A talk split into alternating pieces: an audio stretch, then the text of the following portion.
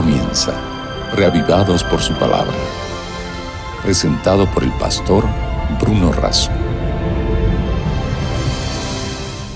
Como el siervo clama por las corrientes de las aguas, así clama por ti, oh Dios, el alma mía.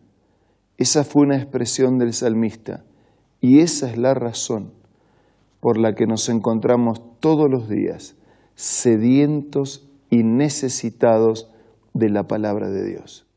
Anhelamos ser reavivados por el mensaje del Señor en su palabra. Hoy nos dedicamos en nuestra reflexión diaria al capítulo 34 de Isaías. Antes pedimos la bendición de Dios. Padre nuestro que estás en los cielos, queremos pedir que el Espíritu que guió a los escritores nos guíe a nosotros al leer, al meditar y también nos capacite al aplicar este mensaje a nuestra vida.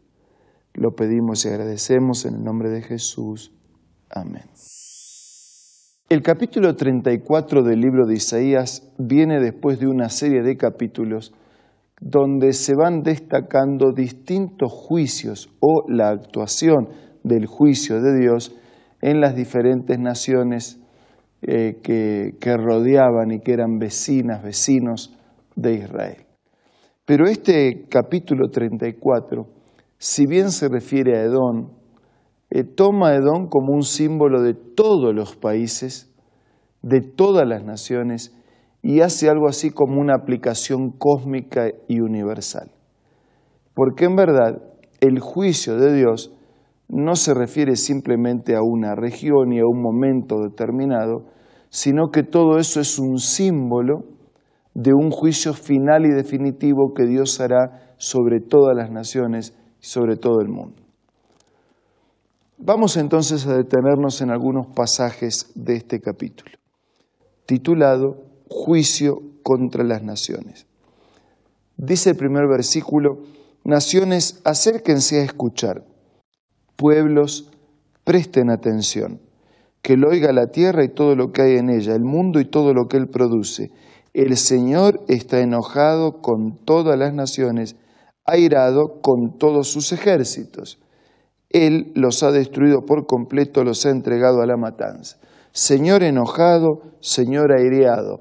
Eh, son expresiones duras y difíciles de entender. ¿Cómo es que el Señor se enoja?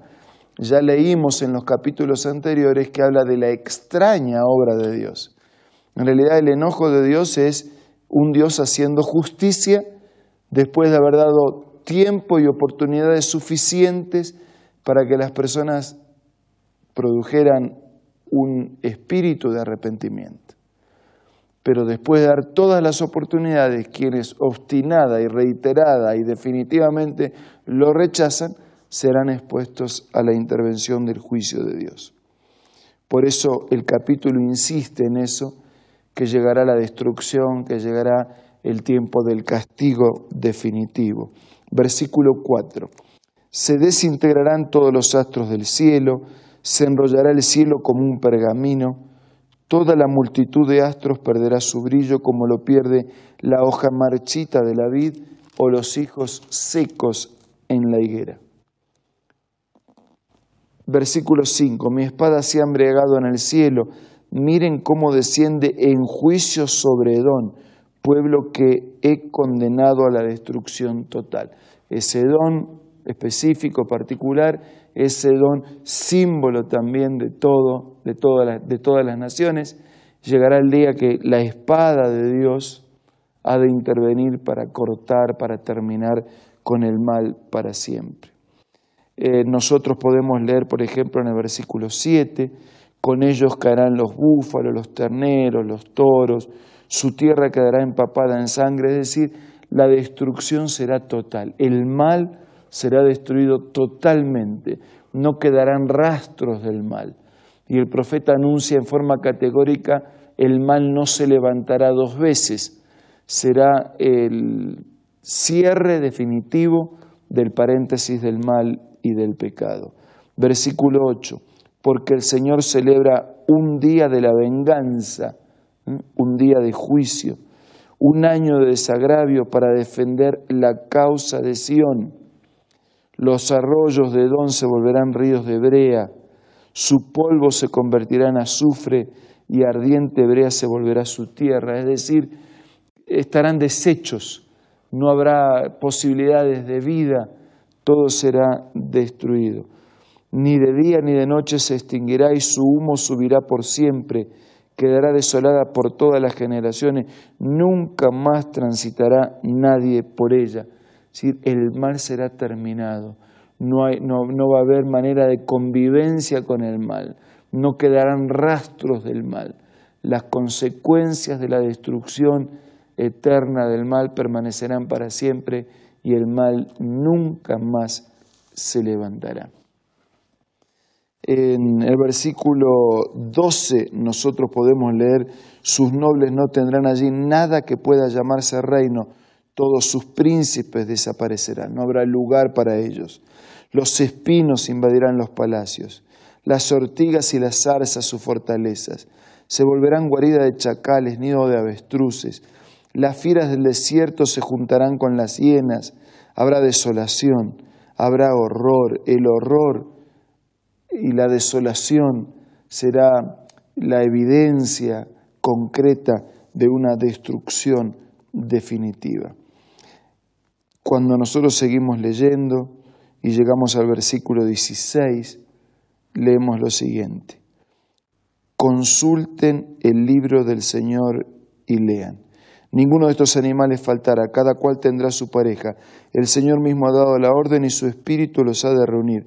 Él les ha asignado sus lugares, su mano les señaló su territorio, ellos lo poseerán para siempre y morarán allí por todas las generaciones. Claro, hasta que se termine, pero no, no habrá una, una continuidad del mal para siempre. El mal tiene fecha de vencimiento. En los planes de Dios tiene fecha de vencimiento nosotros no sabemos el día y la hora del juicio definitivo de Dios sobre las naciones. Y de hecho, la Biblia que tiene muchísimas profecías no ha indicado nada en cuanto al día y la hora, sí ha indicado señales como, como monumentos en el camino, como carteles indicadores que hablan de la proximidad de una ciudad. Hay carteles indicadores en la Biblia que hablan de la proximidad del regreso de Jesucristo, es decir, de la proximidad de la instalación del reino de Dios y de la aplicación del justo juicio de Dios a todas las naciones. Y todo esto es una buena noticia, aunque pero ¿cómo puede ser un anuncio de destrucción un anuncio de buenas noticias? Es como si hablamos de un tumor o de un cáncer, estirpar un cáncer para que la vida se perpetúe, es una buena noticia. Dios no quiere terminar con lo bueno, lo que Él quiere es terminar con lo malo. Y todos nosotros somos malos. Y entonces somos posibles de, que nuestra vida concluya, a menos que nos refugiemos en las promesas, en el poder, en la bendición, en la palabra, sigamos la orientación del Señor. Y entonces enfrentemos el juicio con alegría, como habla el capítulo 35 que vamos a ver mañana, la alegría de los redimidos. Así como el temor de los malos frente al juicio, está la alegría de aquel que por el juicio recibe también la seguridad en Cristo de una vida definitiva. Así que amigos, disfrutemos de las buenas noticias. El mal, así como lo conocemos, el pecado así como lo conocemos en todas sus manifestaciones, enfermedad, injusticia, dolor, eh, muerte, todo eso terminará para siempre cuando Dios juzgue las naciones, cuando establezca su reino definitivo. Y en ese reino definitivo de Dios hay un lugar para usted, para mí, para todos los que aceptan el mensaje de Dios. Aceptemos entonces en esta hora la invitación de Dios para nuestra vida. Ahora los invito a compartir estos momentos de oración. Padre nuestro que estás en los cielos, al meditar en tu palabra, somos desafiados a vivir una vida correcta delante de ti.